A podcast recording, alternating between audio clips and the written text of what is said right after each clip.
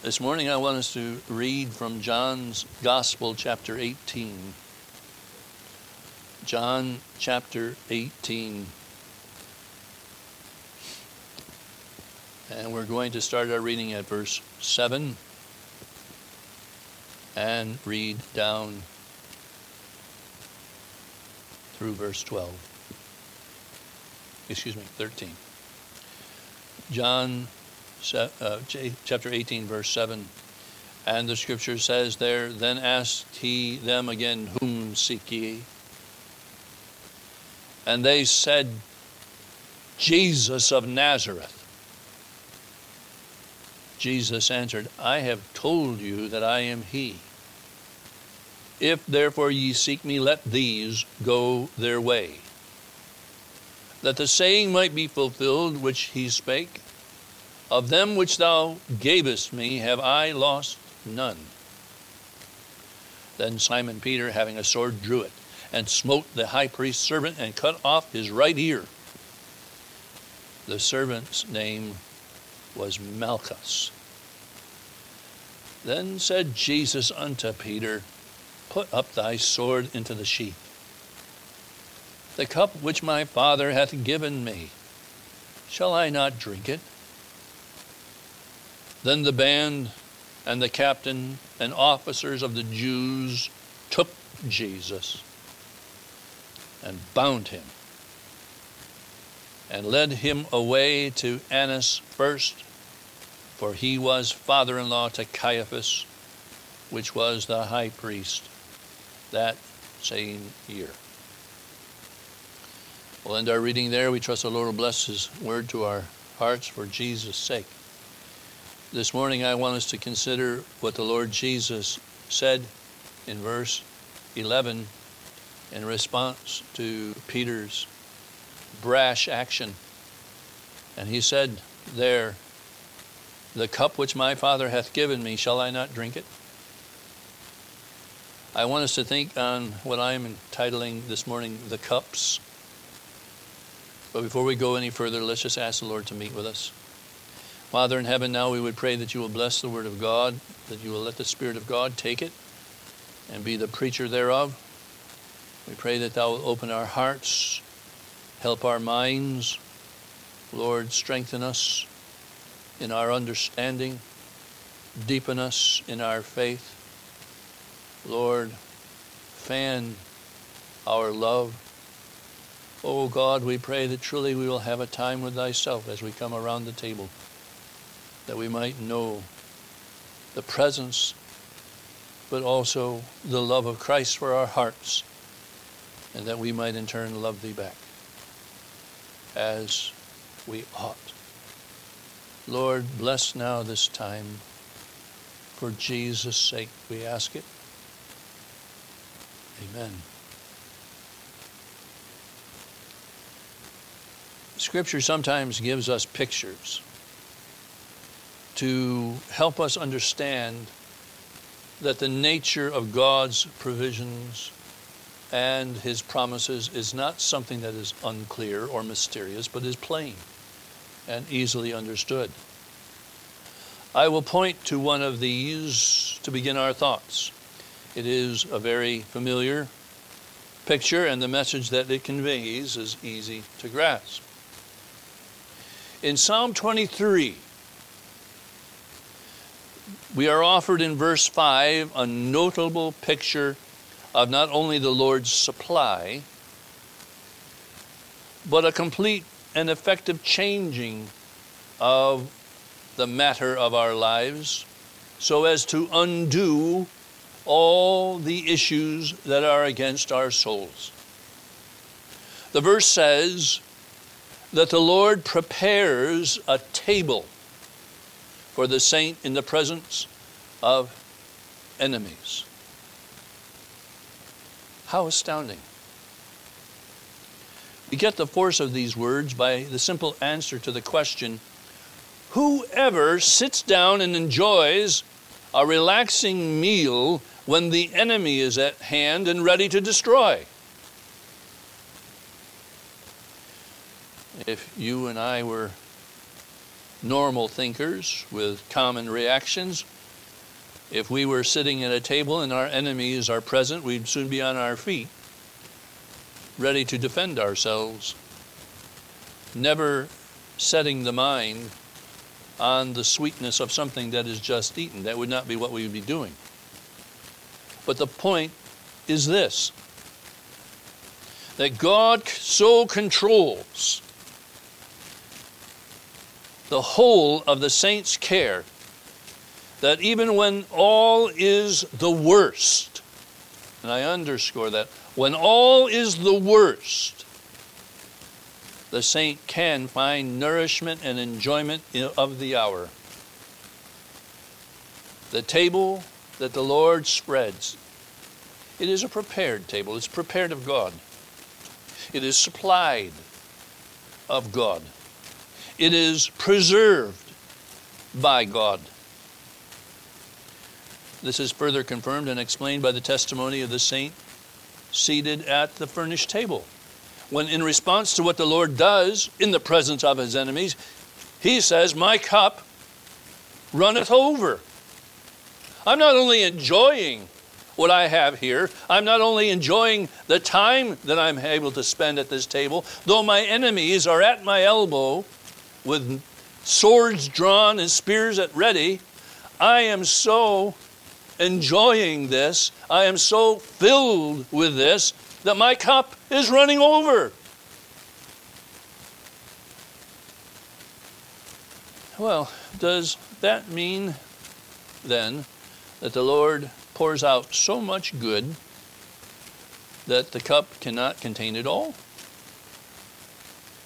Or does this mean that all the effects of what was in the cup are so wonderful that they cannot adequately be explained? What God gives is indescribable. Well, I think both are true. We come to the Lord's table today. This is a table that was furnished in the presence of the enemies of our souls. The fact that the Lord Jesus established this table at which we sit as a remembrance of him and his death for sin gives us light to the statement of the psalmist. Indeed, on that table, that first time in the upper room was a cup. The Lord spoke much about the true meaning of that cup and there has been an immense effect for souls of all believers from what the Lord said was to be in that cup. What was in the cup? He said, It is the cup that has my blood. The effects of what was in that cup are indescribable.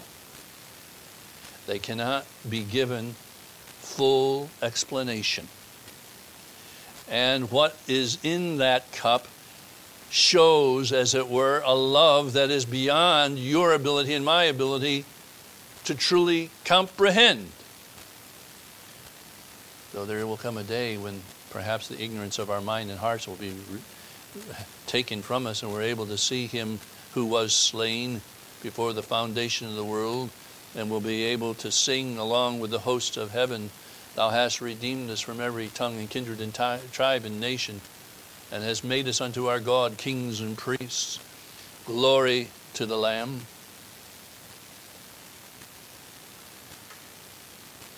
It was pointed out in a brief word that I recently heard that by all indications, the Lord Jesus did not drink from that cup from which his disciples drank. As our text points out, the table that was furnished in the presence of the enemy had for him a different cup from which he was to drink. That, I will also mention, was a cup from which his disciples could not drink and did not drink, being the chosen and the saints of God. I want us to consider this morning briefly these two cups the one from which drank the people of God, and the other from which drank the Lamb of God. And I would have you understand that both were prepared and both flowed over. Consider with me then these two cups. The first thing I would want you to understand and think with me about is that they are given cups. They are given cups. There's a cup that's been given to us to drink from by the hand of our God. For the disciples and indeed for all who believe, it is the cup that the Lord Jesus extended with his own hand that night. Matthew chapter 26, verse 27 says, And he took the cup and gave thanks and gave it to them. The determination of the Lord was that there was a cup to, that was to be partaken of by all who believe. The Lord says that the cup contained his blood, but what did that mean?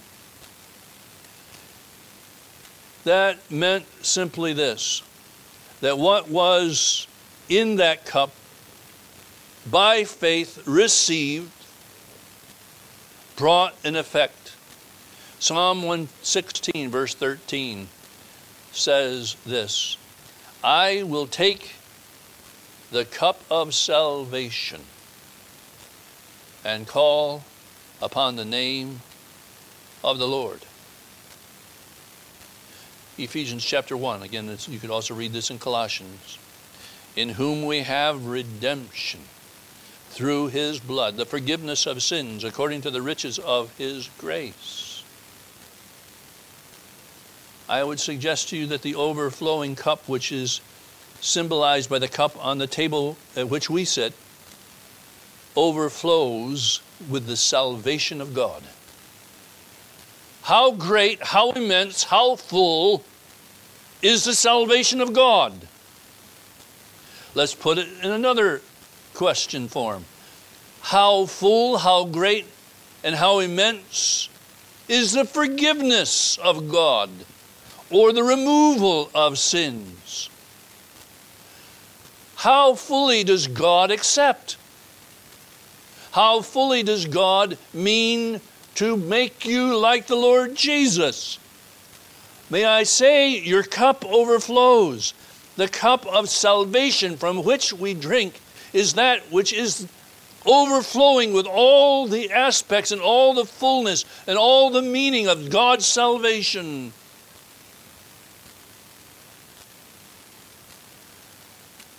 You can almost imagine that some might question well, does does the fullness of that cup really help me?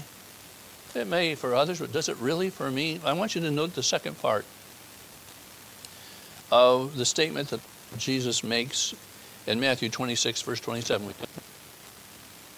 And he took the cup and gave thanks and gave it to them, saying, Drink ye all of it.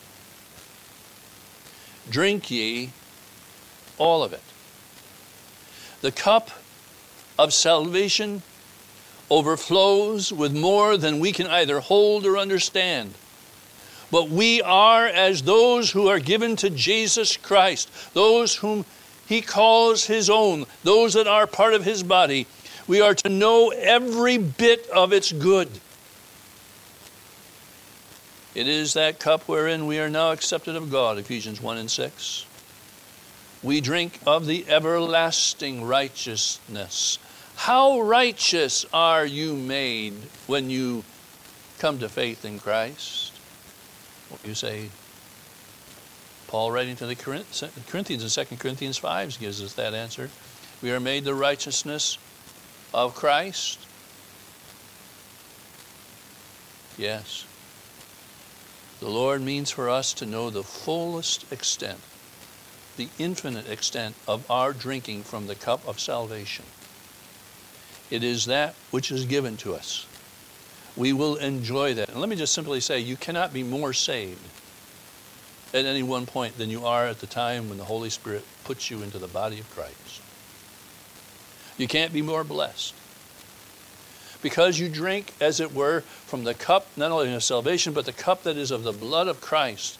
All that Christ earned, we have to the full and overflowing.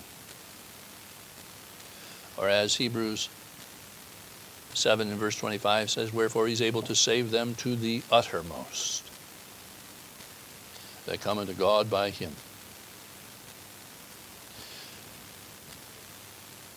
The cup that we are given is the cup of salvation that overflows with all the effects of God's salvation, what God means salvation to be. But I want you to notice the other cup, the cup for the Lord. In our text that we read, Christ asks the question, the cup which my Father hath given me, shall I not drink it? What cup is it that the Lord Jesus had been given? Well, the answer to that, we can say, was found in Isaiah chapter 51. There's a couple of verses here that I would just bring to your attention. Verse 4 of Isaiah 51 Hearken unto me, my people, and give ear unto me. My righteousness is near, my salvation is gone forth. Mine arms shall judge the people, the isles shall wait upon me, and on mine arm shall they trust. Thus saith the Lord, the Lord, thy Lord, the Lord, and thy God that pleadeth the cause of his people. Behold, I have taken out of thine hand the cup of trembling, even the dregs of the cup of my fury thou shalt no more drink it again. How is it that the people of God know nothing of the cup of God's fury, of God's wrath, of God's condemnation, of God's punishment for sin, of the destruction that is due to those that have broken God's law? How is it that you and I do not drink of that cup? The answer is that the Lord Jesus drank it. He was made sin for us who knew no sin. He took that upon himself, which was indeed our due. He drank from the cup that was ours to drink from. And let me say, if there's one that's without Christ, that will one day be the cup that is drunk from. What an awful cup. By Christ Jesus drinking from that cup that he says here in our text, he was forever separated from our sins when he took him to our to the cross but he was made to be the sin. He was separated from the father. He was from that one that his heart was tied to from eternity past forever and ever in the past he was separated from and he was made not only to be separated, but also the object of the Father's hatred. The fury of the Lord was upon him. He had not known that. And I would suggest to you this it is important for us to understand, as he told the disciples to drink all that was in their cup, I will say to you that Christ Jesus also drank all that was in this other cup. There is now for us no more sin. There is no more shame. There is no more damnation or condemnation. There is nothing more to answer for on our part. We now have drunk from a different cup. So this morning we are here to remember the Lord Jesus drinking from the cup of God's wrath, and that we might drink from the cup of salvation. I wanted to see, secondly, not only were they or are they given cups, but they are undeserved cups. Undeserved cups. No saint could ever lay claim to what was in the cup that the Lord Jesus gave. What was deserved on our part was destruction and punishment. We deserve suffering and the worst of agonies. This was due to all who drank from the cup that Jesus gave. We did not deserve salvation. We did not deserve, we did not earn it. We didn't make a decision that caused us to be those who were partakers of it. We are wholly undeserving of the least of His mercies. And for any who try to obtain the benefits that the overflowing cup brings on their own, based on their own merits, will find that they will perish. It's not by works of righteousness which we have done, but according to his mercy he saved us. No saint deserves to drink from that cup, but we have been made to drink from that cup unto the saving of our souls. But likewise, the cup that the Lord Jesus drank from, he was not deserving of that. He was without any reason to put that cup to his mouth. But he did. He did. Why? Because of love. But God commendeth his love toward us, in that while we were yet sinners, Christ died for us. Christ did not deserve. We deserved. But he took the cup. Third, I will have you understand with me that these are forever cups forever cups. What is now our blessing from having partaken of the cup of salvation is that we are sealed forever to our God. The effects of having partaken of that by faith that puts us into Christ Jesus is something that can never be rescinded. And what was in the other cup from which the Lord Jesus drank will never find its way to us. No, the effects of being put into the body of Christ is something that's a forever situation. But also, what the Lord Jesus did by drinking the cup of God's wrath is that that wrath is removed forever there is no return of the wrath of God to us. It cannot return. And here I want you to think with me on the picture. The wrath of God, the condemnation of God, the disgust of God, the punishment by God cannot return to us because the Lord Jesus drank it all up, as it were. All that was in that cup, he took to himself. The the good, the benefits, the effects of drinking from the cup of salvation is something that can never be taken away. Well, my last thought they are blessed cups. 1 Corinthians chapter 10, we read this to begin our service this morning. The cup of blessing. The cup of blessing which we bless, is it not the communion of the blood of Christ? For us, all the blessings that the divine heart can bestow are ours, and not only that, but ours to the fullest extent. My cup overfloweth. My cup overfloweth. All the various things, the graces, the mercies, the benefits, the cares, the supplies, the encouragements, the strengthenings, the speaking to my heart when my mind and heart seem to be without any light, all of the different things that come to us through the Lord Jesus, these are now ours to the fullest extent. Truly, our cup overflows, though you and I would have to say, the Lord allowed us to drink from this cup when we were in the very presence of our enemies. What need or what joy is left out? Not one. And I say, you and I can pray on this ground.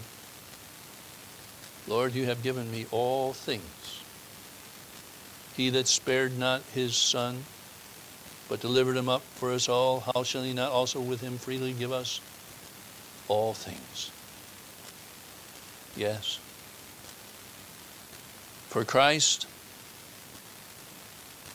The cup of blessing was his, though you say, wait, his was the cup of the wrath, but there was a blessing in it. Because by drinking that cup, for the Lord Jesus came to him then the fullness of his inheritance, now that he shall receive without spot or wrinkle or any such thing. All that was promised to him by the Father before the course of eternity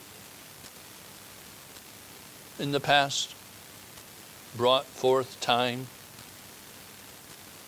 Christ had an inheritance promised. Now it is his. Now he has accomplished it. Now that which was the promise, the covenantal promise, is sure. The blessing is Christ. And he, Zephaniah chapter 3 tells us, will sing over us because of that success. Two cups given of God, undeserved. They were drunk by those of us and our Savior, those of us that believe unto salvation for the Lord Jesus, unto the taking away of sins. We're here to remember and when we take of this cup here this morning, we are indeed saying, I was part of that. And I am part of that that drinks from the cup that's given from the hand of Christ. I believe, and I too am trusting in his salvation. Well, amen. May the Lord bless his word to us for Jesus' sake.